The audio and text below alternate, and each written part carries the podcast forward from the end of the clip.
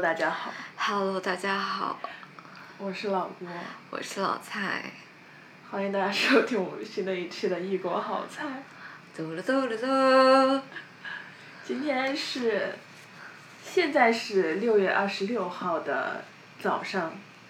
今天是一个非常特别的日子，因为今天是懒羊羊的 二十三岁的生日。救命啊！居然跟我们同岁。是呢，是呢。你小时候看过《喜羊羊与灰太狼》吗？真的像问我小时候有没有吃过饭一样。哦，你小时候吃过饭吗？没有。你有看过？啊，你没看过？有，我看过。嗯，你你大概是什么年龄段的时候看？小学吧，就是我不知道你们家是不是那样子的。我们那个时候家里的机顶盒，嗯。它电视里面你去翻台是有一个弹弹窗，哎，对对。那种蓝色的。对对。然后它对，然后它会给你展示现在正在播放和即将播放。你知道那时候很多卫视就是《喜羊羊与灰太狼》对对对对对。对。我当时应该是小学四五六年级的时候吧。嗯，差不多。然后当时不是出了他的一个系列的电视剧，叫做《古古怪界大作战》。我的。你没有记上了吗？我没有。对啊，《喜羊羊与灰太狼之古古怪界大作战》，它这个跟普通的《喜羊羊灰太狼》有什么区别呢？它里面有三个长得非常像蛋一样的角色。长得非常像蛋。对，就哦蛋，然后嗯叫什么潇洒哥、哦黑大帅，哦还有蛋蛋。那个潇洒哥就是一个普通的蛋，然后黑大帅是那种像皮蛋的那种黑黑的，蛋蛋是一个荷包蛋。然后我那段时间就沉迷于看那个系列的动画片，因为它那个是。嗯，每一每一集前后都是有关系的，就不像普通的《喜羊羊灰太狼》，它是你从哪一集看都是可以的。嗯。对，就每天晚上可能是七点钟就吃完饭，应该是新闻联播之后，嗯嗯。我就会坐在我们家的电视机前，然后每天就是雷打不动的在沙发上面追那部剧。嗯，然后我们班上当时有一些就是女孩子也在一块儿看吧，然后大家就会互相 叫对方叫蛋蛋。而且他那个潇洒哥有一句话特别特别的经典，嗯。是我要画个圈圈诅咒你。哦，OK，儿时的记忆了。嗯。就跟一些朋友大家聊天聊小时候看的剧，就大家感觉看的比较多的都是什么《火影忍者》《海贼王》。哦，我没我我很少看日漫，其实。对，我当时我是真的一集都没有看过，我看过《名侦探柯南》，但都忘的差不多了。就陪伴比较深的，可能还是《喜羊羊与灰太狼》吧。而且当时不是还会有每一年出的那个电影吗？嗯嗯。虎虎生威。对。牛气冲天。基本上算是那种贺岁片。对对。但我小时候看比较多，其实是《海绵宝宝》跟《憨豆先生》。哦。对，就是也是属于那种你从哪集看其实都 OK。嗯，对。对，当时就觉得。我我印象还很深刻，就是因为我幼儿园是我奶奶带的嘛，嗯、因为我爸妈是在外地工作，所以家里一般奶奶接我从幼儿园回家，我会有一种很神奇的吃饭的方法，就是，呃，我奶奶知道我很我小时候特别喜欢吃猪肉，That's why I I don't eat pork anymore。然后 真的吗？真的是吃厌了，你知道吗？就是基本上顿顿都会有青椒炒肉片。然后呢，我就喜欢把青椒肉片像盖浇饭一样盖到我的白米饭上，看吧，我小时候是吃饭怪不得容易 长胖。对，然后 然后呃，我还有一种很奇葩的吃法，但是很好吃，就是他有时候会做南瓜汤。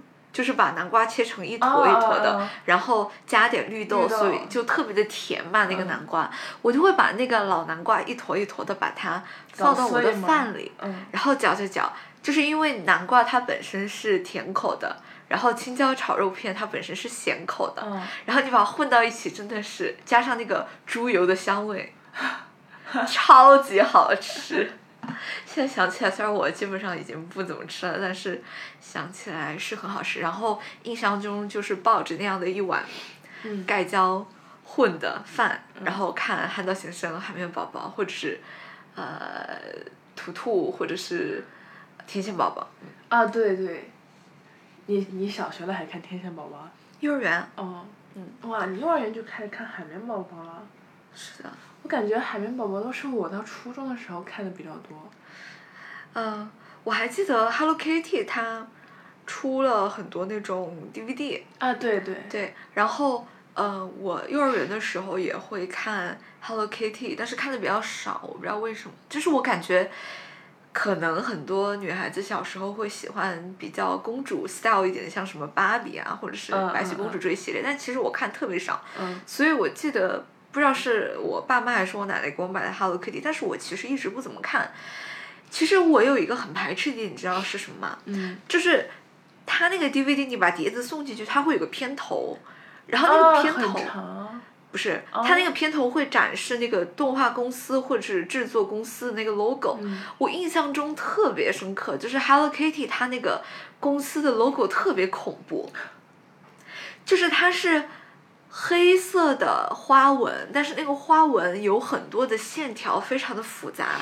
嗯然后它一个很大的、很突兀的那个 logo 放到我家的电视上，我就觉得那个长得很像个魔鬼。啊。对，所以每次我印象很深刻，看那个碟子，它片头马上要出来，我会马上的扑到沙发那里，我不会去看它，特别的可怕，我不知道为什么，但是我现在已经记不起来它那个 logo 到底是长什么样子了，对，算是一些比较古早的记忆。我小时候还蛮喜欢看 Hello Kitty，还有樱桃小丸子。嗯嗯是，嗯。还有蜡笔小新。嗯嗯。百变小樱我是看过的，哦，我也看过的。小学。对。哎，对，但就是之前我们不是去巴厘岛的时候给你看了那个。真假公主。对我小时候最喜欢的一部芭比公主电影，就是《真假公主》。请问你看了过后有什么感想吗？我觉得就是在那个时候，因为它应该是很早很早出电影，嗯，因为小学的时候，小学一二年级。在那个时候就能够出这种，呃，女性题材的动画，而不是把一个公主或者是把一个女主角，把她非常的物化，就觉得必须要靠一个王子才能生存嗯那种，我觉得是非常激进和非常现代的。对，然后，嗯，我这让我想到，呃，初不对，我忘了是什么时候，我是看过《美女与野兽》的动画，包括后面那个哦 Emma Watson，她不是演了一部真人版嘛？对对对。然后大学的时候，我有上一门选修课是，呃，讲 representation and media，它其实讲的比较广，就是讲的各种媒介对人的思维会造成什么样的影响，就是它会塑造塑造你的观念嘛。嗯。然后其中有一个呃项目 project assignment 是一个 team project，然后你们是选一部电影。去分析它里面所呈现出来的故事情节，或者是画面这种风格，它其实，呃，呃，是在映射些什么观念？当时我们小组就是选的《美女与野兽》。嗯。呃，其实我小时候看的时候，大家可能就会觉得说它是一部非常美好的，就是英雄拯救美女的故事。但是当大学的时候，我们几个大学生围在一起重新去看那部电影的时候，那个时候自己的女性意识会更加的觉醒一些，就会发现其实里面有非常非常多物化女性，包括去贬低女性这样的一个嗯呈现在里面。嗯。对，所以，嗯、我就有想到之前是哪一个一个女性的，媒体人还是一个作家还是演员，他就在说，他其实很担心现在动画的发展，就是假如说我生了一个女儿，我从小应该给她看一些什么样的动画片，让她能够在享受这种动画片带给她快乐的同时，也在慢慢的给她灌输一些更更加平等或者是更加呃就是教育意义的理念在里面。所以，如果我们一直给给女孩子放一些非常呃柔弱的女性公主，然后被公被王子拯救这样的动画片，其实从小就给他们灌输这样的观念，对他们以后的成长会有一定的影响的。当然，后面也会发现说，迪士尼，我觉得作为一个这么大的动画公司，他们肯定也是有商业头脑的。嗯知道现在女性主义的浪潮现在越来越火过后，也是开始更多的呃往这个方向去制作一些动画的作品，比如说之前《冰雪奇缘》，包括我记得有一个有一个，也不能说公主，有一个女性角色是感觉像是亚马逊丛林里面的那种女孩，就是非常有力量感，非常的强壮那种。就会发现不会像以前像什么灰姑娘啊、白雪公主老是讲这种俗套的啊、嗯。公主与王子的故事。对。对，我感觉像什么灰姑娘啊、白雪公主和美女与野兽，他们是比较早期的，是，嗯，公主王子的那种故事题材，对，就都是什么安安徒生童话嘛，还有什么伊索寓言里面的吧，对？具体我有点忘了，就所以他的那种观念还是比较嗯比较传统的那一派。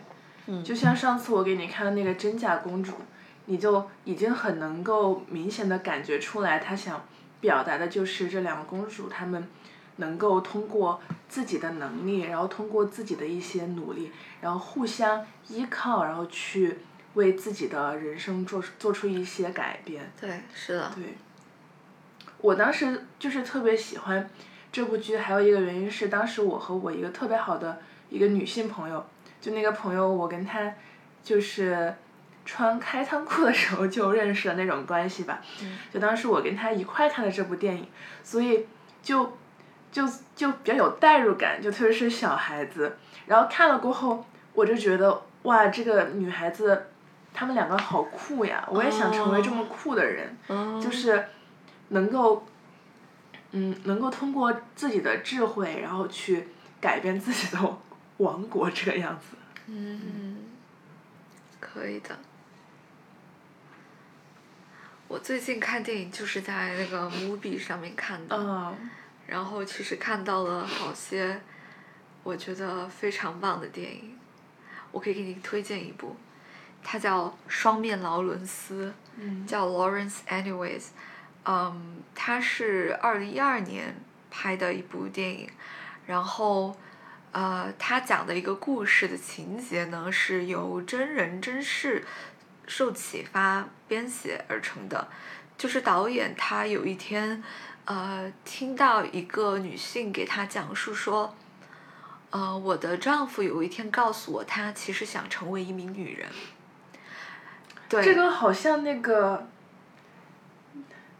丹麦女孩儿，丹麦女孩也是最近出的，我知道也是讲讲这种题材的，对对对。是叫这个名字吧？对我有印象，我有印嗯象，嗯，然后他就根据导演就根据这个故事编编写成了这部电影，非常长，接近三个小时吧，但是我看的整个过程中就是特别的。就是完全心情随着主角的起伏，呃，跟他们经历，比如说男主角他想成为女人的那段时间受到的社会对他的冷眼相看，或者是觉得他是一个怪癖或者是一个奇葩，嗯然后另一方面就是女主角她去接纳自己丈夫想成为一名女性，她自己其实也要负担很大的心理上的压力。我印象特别深刻的一个桥段是，当时男主角他已经开始变装了，就是开始戴假发，开始穿女性的服装，开始涂指甲油、化妆、戴耳环，然后他跟女主角一起进一家嗯、咖啡店吃 brunch，非常多的人，非常热闹。然后就有一个呃服务员是一个呃中老年的女性，她就过来给他们倒茶。倒茶的时候，她就问男主角，就就也不算是调侃吧，就是在说他的呃，比如说指甲呀，说他的呃头发呀这种的时候，女主角就暴怒了。嗯他就直接把，他就直接手把那个盘子都劈断了，然后站起来，当着所有咖啡店的人开始吼那个服务员，他就他就大概吼的大意是说，你知道我们为了走进这家店，安安静静的吃顿饭，而不受别人的呃旁观，不受别人的指责，要付出多大的勇气，付出多大的精力吗？就说你知道我作为一个变性人的妻子，我所要承担的这些压力，需要保护他付出的这些压力有多大吗？大概就是非常嘶声力竭的把他积郁在心中的那种，一方面想要帮助自己的丈自己的男朋友，但一方面又是那种，其实自己心理上也有很很大的负担，很多的压力，全部把它宣泄了出来。然后就看到男主角，就是一言不发的在那里坐着，然后，嗯，后面女主角就朝着那个服务员吼说，就说那现在给我滚开，我不想再看到你。然后他就跟男主角离开了那家咖啡店。就当时，我就觉得特别的震撼。后面我就不剧透了哈，反正、嗯反正是一部让我看到最后真的是泪流满面的一部电影，就是他不仅仅是想要去很细腻的刻画一个男性，他想成为一个女人。这中间他所要经历的外貌和心理上的改变，所要经历就是社会对他的指责、对他的怀疑、对他的贬低等等。一方面，他也很细腻的刻画了一位女性，就是去接受自己的伴侣性别慢慢模糊，然后去承担要跟他勇敢的走下去，后面有分手或者是怎样怎样的。这是他的心理刻画特别特别的细腻，所以他才花了两三个小时的时长去讲述这样的一个故事。特别是这个电影，它最后是播放的他们第一次遇见的那个场景，就让我觉得，我天呐，实在是这个手法太过于厉害。就是让我都没有舍得写任何的影评。就是我最近看电影会看完过后自己写一些影评，就是自己给自己写。然后这部电影写完过后，呃不，这部电影看完过后，我就是留的说，实在是太好看了，我舍不得写影评，因为我知道我肯定会多刷很多遍，所以在这里推荐给大家，《双面劳伦斯》。挺不错的。就是我嗯就觉得他在二零一二年就能够出这样一部令人非常震撼的讲性别模糊的电影，嗯这让我觉得的确非常的超前，但同时他又如此的具有艺术感，就让我觉得哇，so good。我最近也有看一部一部美剧，嗯。哎，应该是美剧吧，就是是一部外国的剧，但是具体哪个国家我有点忘了，但我没看完，就是才看可能一两集这个样子。嗯。它的名字叫做 Minx，Minx，OK，、然后它主要的一个，就我刚看前两集，我感觉出来它的整个故事，大概就是讲有一个女性，她觉得这个世为什么这个世界上的杂志，就是 那方面的，就是那种黄色的杂志，嗯都是感觉是给男性所设计的。嗯就里面你会看到很多的女孩子，然后穿的非常非常的性感，然后在里面拍出一些照片去取悦男性，他就觉得特别的不满，而且他这个故事所设定的时代还是上个世纪的时候，就还是比较早期的一个时候。然后这个女这个女孩子，她就觉得，就凭什么呢？他就打算自己设计一个，就是为了取悦女性的一个杂志。对，然后刚开始看的前两集就是他们想要嗯去找到一家这样子的出版社去出版这样子的一个杂志，然后同时还要找到一些就是男性的一些模特去进行一些拍摄的一个过程，就中间你能看到就是受到了很多很多的阻拦，以及很多很多人对他想做这件事情的一个不认可，但是他始终就处于一种。坚持的状态，他就觉得，凭什么只有男性能够得到这样子的权利，我们女性也应该得到相等的这样的一个权利的一个故事。嗯，有趣。我是看到之前一个博主推荐的，我觉得还挺有趣的，就去搜了一下。嗯。啊，那我是不是也就继续讲下去吧？我最近。还看了就是刚刚给你讲的那个蓝白红三部曲，嗯，嗯，我也挺推荐的。但是这部片子我觉得它就是更，也不能说意识流吧，就是它的艺术表现会更多一点。嗯，呃，它让我有一种回想到穆赫兰道的感觉，但是没有那么的意识流。嗯。蓝白红，它是法国国旗的三种颜色，分别代表的是自由、平等跟博爱。然后导演呢，就根据这三个主题，分别拍了三部电影，试图去围绕着自由、平等跟博爱展开讲述一些人的故事。嗯，因为比如说。呃，三部曲之蓝，它就会用到非常非常多蓝色的元素，然后三部曲之白、三部曲之红也是这样的。呃，每一部其实讲的故事，我觉得都很现实，有有一些地方比较 drama，但是会让人觉得特别的有感触。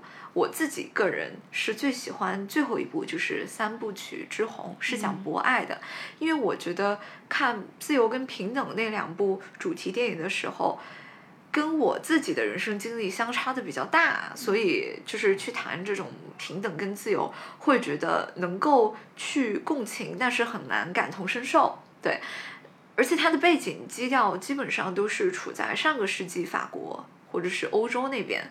对，所以也会牵涉到一些像什么欧盟的统一呀，或者是牵涉到，啊，也牵涉到婚姻啊这种。但是三部曲之红，它讲博爱，我觉得很妙的是，电影就是导演他整个镜头取景非常的巧妙，他把几个人就是素不相识的人。他们的生活很奇妙的串到了一起，就比如说一家咖啡店楼上住的是女主角，然后这家咖啡店过一个街的那个公寓上面就住的是一个男二号，然后呢，你就会看到女主角进了咖啡店，然后买了东西出来，就看到男主角开车然后上楼，就是这种交错感，因为我觉得它谱写的就是我们作为一个都市人，作为一个城市人，就是密集特别。密集度特别的大，然后不同的人都有自己的爱恨情仇，有自己的爱情、亲情、友情，在这个呃很密集的城市中上演着，然后也会遇到一些很偶然性的、突发性的事情。它让我觉得特别感慨的地方在于说，嗯，它里面有一个角色是一个法官老爷爷。他是一一个已经退休的法官，然后有一次女主角她夜晚在开车的时候，以下涉及剧透，她在开车的时候撞到了一只狗，然后那只狗就流血了，她就出了车门，就把那个狗抱起来，发现它身上有一个吊牌，有一个地址，她就循着这个地址找到了那个老爷爷家里面，然后她就发现老爷爷家里有非常非常多的收音机。他后面就发现说，这个老爷其实是在用不同的电波，是在监听很多其他人打电话在讲些什么。他觉得这个老爷非常的卑鄙可耻，这是这是他对这个老爷爷的初印象。但是到后面到后面，他慢慢的跟这个老爷因为那只狗狗的一些呃缘故交集越来越深，他就发现说这个老爷自己之前有经历过一些事情，让他对自己身为法官的这个社会角色感到呃失望透顶。我其实前段时间也在 Movie 上看了一部电影，也是讲到法官因为误判或者是觉得自己没有这个权利跟义务去封杀一个人的终生而退休的这种事情。其实这样我也是对法律这个体系也产生了更多的，也不能说是批判吧，就是更多的思考。嗯然后回到回到这这部呃三部曲之红里面，这是老爷他在讲述自己之前一个很很悲情的爱情故事，刚好在男二号身上重演了，就是那种一方面在物理时空上，女主角跟男二号跟其他的呃生活在巴黎的这些市井人。就是物理空间上，大家交错着，大家的故事可能就这么交织着。但另一方面，因为这个退休老爷爷的故事，其实在在几十年后，在另外一个人身上上演了，所以他从时空的角度上，也是一个很突发性、偶然性的这样的一个交错，就让我觉得导演他在构思上面实在是非常的精妙。然后让我觉得最震撼的地方，其实在于这三部曲《之蓝》《之白》《之红》里面有一个情节，总会有一个情节，你会发现蓝里面的人在白出现了。白里面人在红出现了，就或者是比如说在白里面男主角打碎了一辆车然后逃跑了，在红里面你就会听到女主角男朋友告诉她说，哎，我波兰我在波兰的有辆车被人砸了，然后就是我要去找谁谁谁，然后也包括就是三部曲之蓝蓝里面的女主角呃在中途去了一趟呃法院的时候。闯进了知白里面正在打的一场官司，你会觉得太巧妙了。就是，他又从电影这三部电影之间达成了这种时空跟物理空间上人与人的这种人生故事在交织的很奇妙的这样的一种呈现，就让我觉得实在是太绝了。而且我最开始看蓝的时候，它的。节奏特别特别的慢，就让我觉得有有那么一段时间让我觉得有一点看不下去，但是后面看白看红就是渐入佳境，特别是看红的时候，让我觉得每一分每一秒它都是很艺术化的呈现，就让你完全沉浸在那个呃观影的体验里面，久久不能自拔，所以非常推荐。可以种草种草，非常推荐。就不仅是从故事的呈现，而且从这种艺术的呈现上来讲，都是伟大的作品。种草一波，我之前也有看到，嗯，有一些那种电影推荐的公众号啊，就是推过这部电这这个系列的，嗯，但就是一直没有找到一个。时间去看它。我在 movie 上看，一般都是他他每天会推荐一部电影嘛，然后我就会先去看那个电影的评分，就有点像豆瓣电影评分，但就是 movie 这个社区所有的用户评的。嗯。一般低于七分的我直接不会看了，因为我觉得就是，毕竟 movie 我觉得还算是一个艺术呃鉴赏性比较高的一个电影平台嘛，所以我还是很相信。大众社区给的这个评分的，所以，我就会重点的去看那种评分超过八分，甚至是八点五以上的，而且很多就是几万人同时评价的。呃，双倍劳伦斯跟这个三部曲都是都是属于这个范畴，而且它有点有一点像豆瓣有自己的 top 两百五还是 top 两百，嗯 i 是 top 一千，然后你又会发现王家卫的很多电影也是评分特别高。对，所以我就是会根据大家每天的这样的一个推荐跟评分，先去把我想看的电影加到 watch list 里面，然后每周周末的时候再去选一部看，这样子。嗯。它的确会更更经典、跟更小众一点。然后最近他们 movie 主要在推崇的是 LGBTQ 这一方面的电影。嗯。对。我最近还在看一部动画片，叫叫《Rick and Morty》。啊，我知道。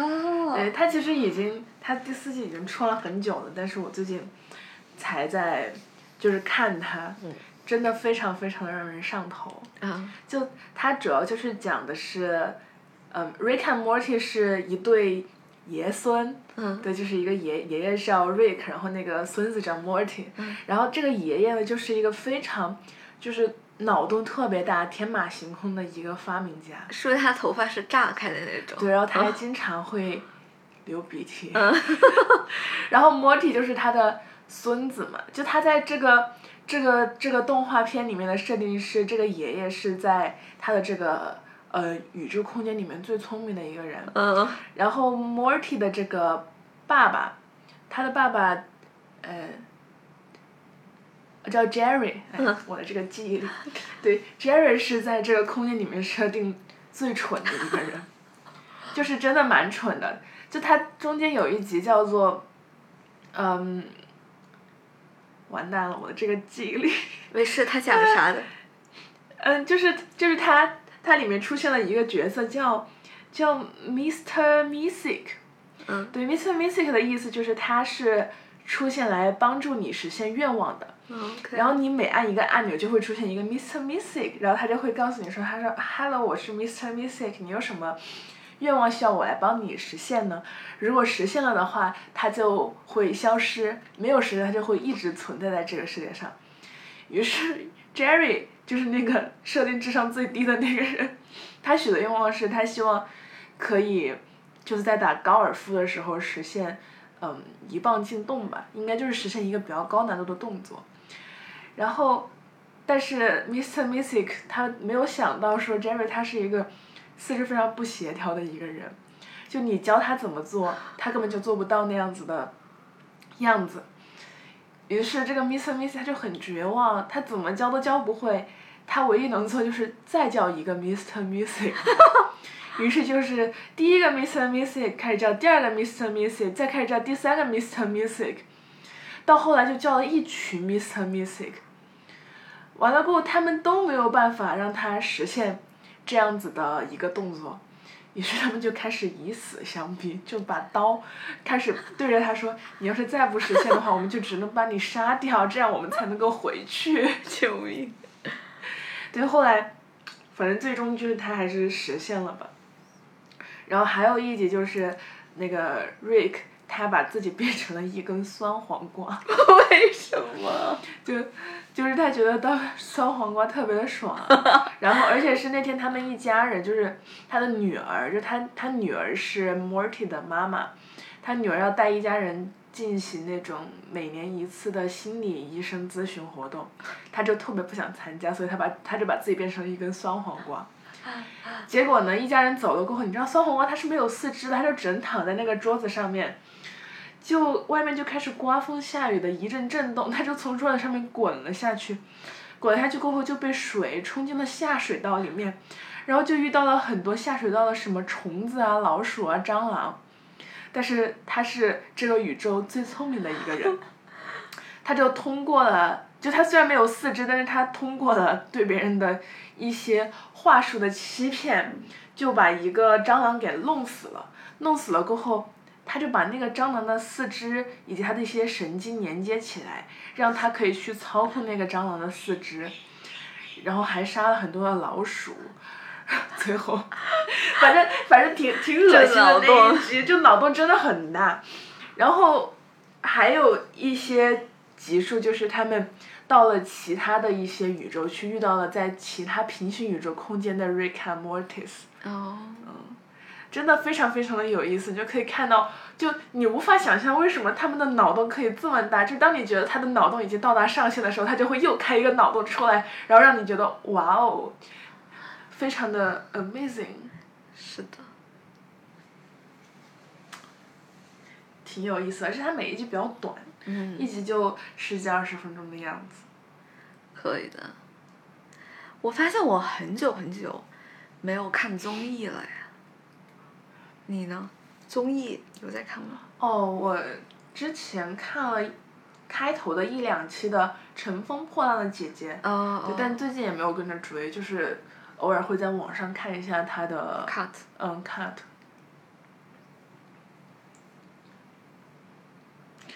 最近也没有什么好看的恋综。嗯，也是啦。那你有在追你之前追的恋综的那些 CP 的售后吗？没有，我已经又淡出了恋综这个圈子很久了。我最近就是扎在哲学的泡泡里面无法自拔。那你看了这么多哲学，你对人生有什么新的感悟吗？嗯，我觉得就是更加接受了人生本来就没有什么意义的这个事实。那你怕是白看了那本《活出生命的意义》。就是要要看你怎么用什么辩证的角度来看这句话了。嗯，对。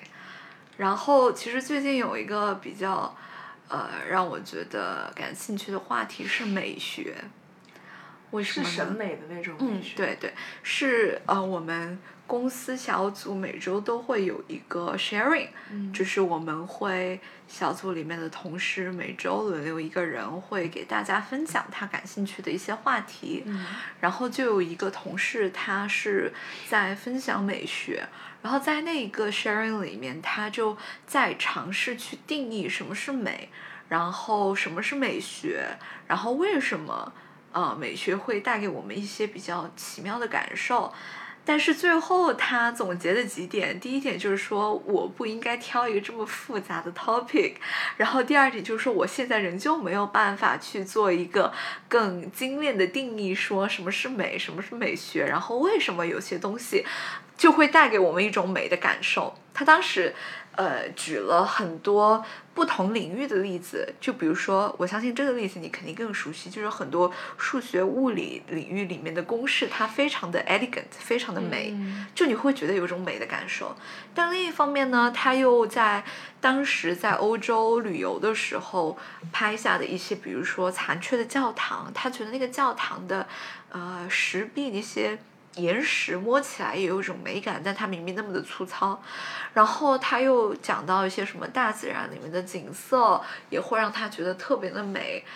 他就在想说，美这个东西它到底应该怎样去定义？然后美它到底是给人的感受，这种不同的美给人的感受和冲击，它中间那些共通的部分到底是什么？这是他还觉得还要继续琢磨的问题。然后下周他又要 share 了，他讲他的哦 episode two、然后刚好我最近在看一本书是。呃，中国的哲学家李泽厚他的一本散文集，然后他刚好在里面讲到了美学，因为他好像终其一生也是，啊、美就是研究美学的一个大家嘛。嗯然后他就他提到的一个观点，我觉得特别有意思。他说，我这里肯定只能非常粗浅的去 paraphrase 一下，他就说，呃，美学的这种感受是一种。我我先讲讲我自己的感受，嗯然后再讲为什么我觉得那么妙。就是嗯我回想起来，带给我美感的东西，演唱会、嗯看展、看电影，然后或者是很优美的公式也会带给我这种感觉。然后比如说我们去巴厘岛看日落，然后呃，或者是有时候甚至沉浸在那种美女。什么鬼？当然也算了，也算了。然后我发现说，带给我呃带给我自己的感受而言，这些所谓的审美带给我的快感，他们有一个共通的地方，就是我觉得我消失了。哦哦。我觉得应该很多朋友能 get 为这一点。嗯就比如说我在听演唱会，或者是我在观影，或者是我在看展，我会觉得 it's like 老蔡他不 exist 了，就是他好像融进了这个空气，融进了这个电影，就是我感受不到我的思绪飘向何方，这是我自己一个很强烈的感受。然后我最近在看李泽厚这本书，他讲到美学的感受这一点，他有说他他，我觉得有一点相似。他说的是，就是这种我我我要努力的把它 paraphrase 出来。他说这是一种人的心理、精神层面跟外界物理层面，不管是抽象还是具象，一种不管是一种很微妙的达到了共频，达到了一种合二为一，达到了一种和谐的韵律的那种很高的境界。他觉得这是美带给人一种感受的通性。就我觉得他其实是比较精炼的概括了我一直以来想要去描述的那样的体验。当然，我肯定非常拙劣啊，我这个 paraphrase。就可能就想那种，呃，你的情感、你的思绪、你的观念，刚好跟外界你所感受到的，不管是这个物品、这个音乐，或者是这个人他的外貌，或者是自然界的种种，你觉得好像是有一种频率，或者是有一种旋律，非常和谐的融在了一起。那个时候你就觉得哇，这太美了。而且他当时甚至有提出来一个很精妙的例子，说为什么有一些艺术作品，你觉得它看起来明明那么的混乱，甚至那么的丑陋，打个括号，但为什么有些人还是觉得它是美的？他觉得，因为那是映射出现代人在生活中、在工作、在呃情感、在人际关系中也体会到的那种混乱。思绪的杂乱，那种绝望，刚好跟这个艺术作品它本身体现出来的这种抽象的丑陋跟抽象的呃混乱，它也是达到了一种同频，也是一种物物理层面或者是这种外界层面。机械了。就是我在努力的想要去描述它，嗯跟内心的那种感受达到了很和谐的一个频率的效果。对，我觉得这个描述的还蛮符合我对于美的一个 理解的，对。嗯然后，如果我要稍加补充的话，我是会觉得那些让我所觉得很美的，不管是美女也好，还是说画作呀、音乐作品，还是文字，就是你当看到他们或者听到他们的时候，你会就是从内心产生一种带有一丝愉悦的感觉吧，就可能说它，比如说这个音乐可能它在表达一种比较悲怆的情绪，但是你听到它，你的底层所产生的那种感觉是偏向于愉悦的，就可能会让你分泌一些多巴胺的激素，所让你达到你刚刚所说的忘记自我的那种感觉。嗯，嗯，是的。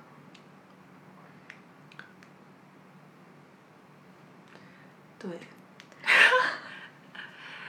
对，所以有的时候你并不会觉得一个东西它设计的过于完美，你就会觉得它是美的。就往往有的时候一些残缺的画作会让你，就是品读到它其中非常独一无二的那种美感。我记得是哪个人啊？是是维特根斯坦，也是一个哲学家，还是另外一个人学者提出来的说，他说艺术的一个作用是让你去忍受丑陋，这我觉得也是一种很微妙的一种解读哈。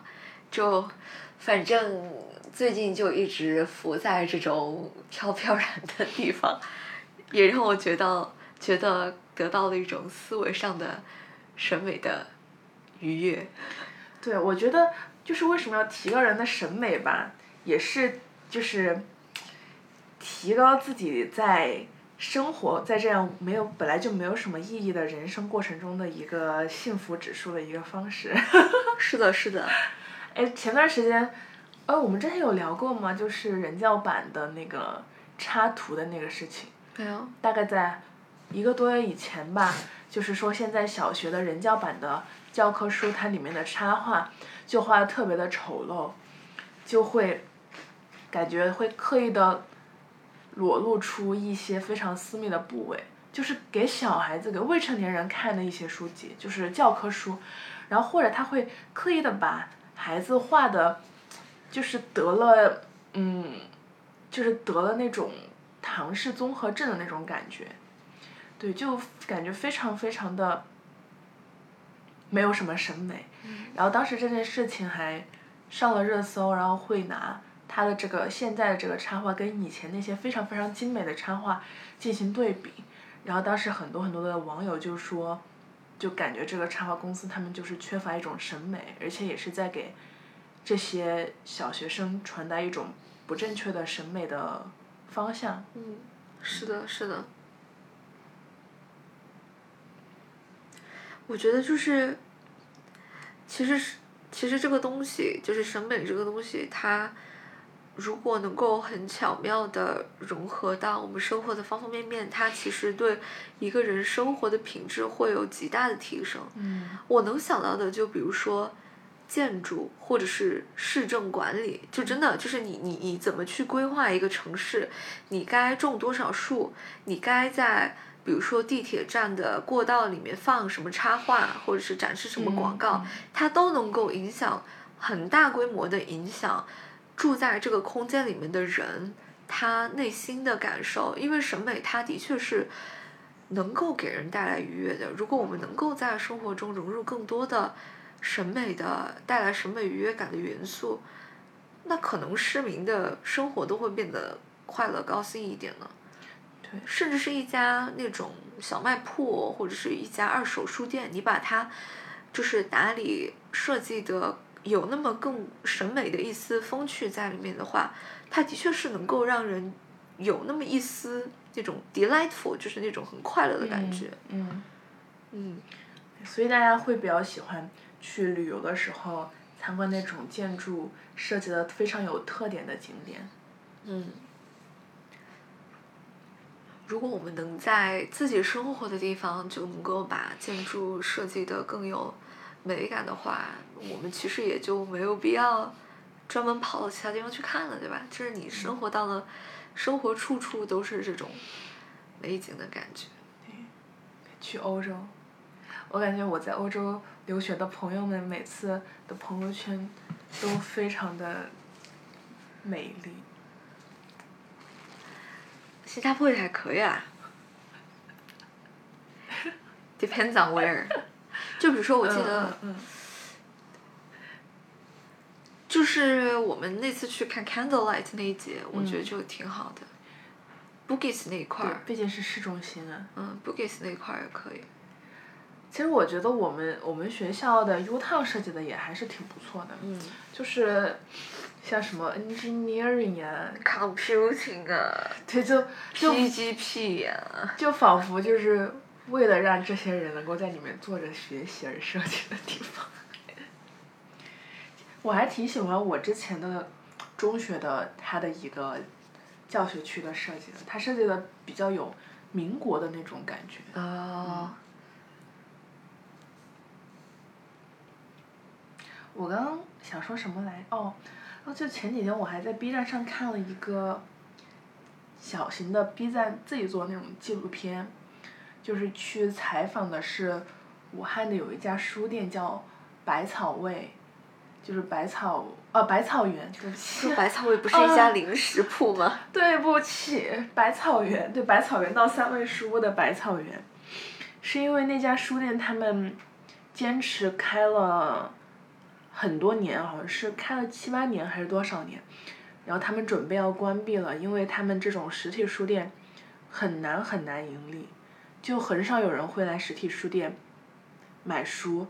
就是这个老板他其实是很有梦想和情怀的，就是他希望能够给到就是喜欢看实体书的朋友们，嗯，最好那种读书体验，以及他会，嗯，通过自己的一个对书籍的审美，选到他希望大家也能够了解到的一些好书，然后来进行进货。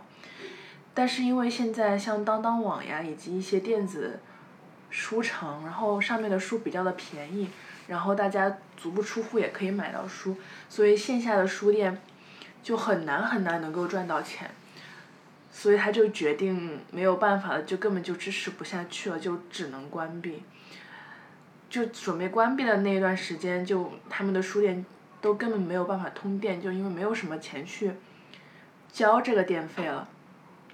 当时在网上还掀起了一阵不小的浪潮吧，就因为那个书店可能周围就具体它在什么位置我不是很了解，可能周围是有一些学校之类的，一些大学什么的，就会有一些学生会去他那儿就说啊，我没有想到你们真的会关店，就每一年网上都会传说啊百草园要关店了，结果发现都是狼来了的故事，等真的狼来了，他反而还不是很相信了。后来还有一些，嗯，中就是北京的那些报社呀，或者一些，嗯，网上的媒体想要去采访他，就想去蹭这个热度，但是就很明显你能感觉到那些媒体他是根本没有做任何的了解就来了的，然后这个书店老板他就很生气的就说你们没有做任何任何的背景调查就来采访我是对我一个很大的不尊重。你们觉得我这个店关闭，它会因为什么原因吗？难道这后面还有更大的阴谋吗？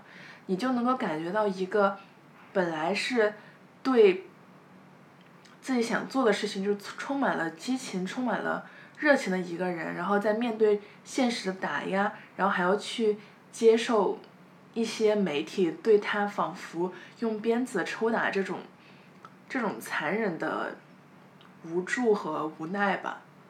嗯他当时就说：“他说，为什么在深圳、在上海都能够有他们当地的非常具有代表性的书店，但是在武汉就没有呢？他当时就是想在武汉也打造一个这样子的书店，但是就是自己的坚持仍然没有得到一个很好的回报吧。然后他当时还说：他说，嗯，他当时准备进一批。”跟音乐相关的书，就可能有乐谱呀之类的，然后他在网上收集到了很多的资料，然后刚从出版商那边把书那些进过来，就是有什么肖邦呀，有什么柴可夫斯基的这些书，然后但是他们就已经准备要关店了，就来了很多学音乐的孩子，就想从他这里买买到这些书，然后还会有。那种山区的一些老师，他们说他们想给他们山区的那些学校，就打造一些书店，呃，打造那种图书馆，不是说打造图书馆就可以让那些孩子，嗯，也能够接触到一些比较不错的书籍，而且他们告诉这个书店老板说说，哎，其实我们也是自费想要建造这个图书馆的，也是没有什么赞助可以拉到的。你就能感觉到，就是虽然他这边没有取得到像他所要希望的这种成功吧，但是仍然还是有很多的人在坚持进行这种文化和知识的传输过程。嗯。哎呀，这让我想到，呃，中国 Kindle 商店要关了。嗯。哎呀，救救孩子，怎么办呀？为啥呀？赚不到钱啊。那如果那如果要要买书的话呢？你可以微信读书啊。那我 Kindle 怎么看书呢？那我可以 Kindle 连国外的吗？我我也在想。其实我很喜欢就是在 Kindle 的商店里面那个买书。嗯，我也是。就 instead of。在网上找那种盗版的导进去，而他卖的挺便宜的。对啊，对啊。那我现在买的书之后还能看吗？能看。好吧。说的是二零二四年会正式的，就是你买都不能买了。哦。对。就因为国内好像这种水墨屏的。嗯，电子阅读器竞争挺大的，然后国内又会更喜欢用性价比这方面来竞争，然后中国虽然它也是一个不可小看的市场啊，但是毕竟还有欧美那块撑着嘛，可能亚马逊它就打算退出，对。的确，我印象中我在国内的时候。呃，通勤啊，坐地铁呀、这种时候，基本上是我在重庆很少看到有人会拿 Kindle 的。嗯，但可能大家也会觉得像什么微信读书啊这种更方便，但是我自己其实是非常喜欢水墨屏，我不喜欢在手机上看。我也不喜欢，太小了，而且会很干扰啊。对啊，而且你一个屏幕只能看那么一点点的字，这看久它太亮了，就容易眼睛比较疼。对啊，所以所以水墨屏会好一点。真是要把我们这种读书爱好者往绝路上面逼，这些去买，去买纸质的书吧。纸质的太难搬家了。确实。我就是属于这种，就是，嗯，那种我觉得可以可以真的是常看常新，非常经典的那种书，我会想要，呃，先看电子版，然后发现哇哦，真的是太好了，五颗星那种，我会再去买纸质的。但像小说这种这种，我觉得就电子书上看看就好了。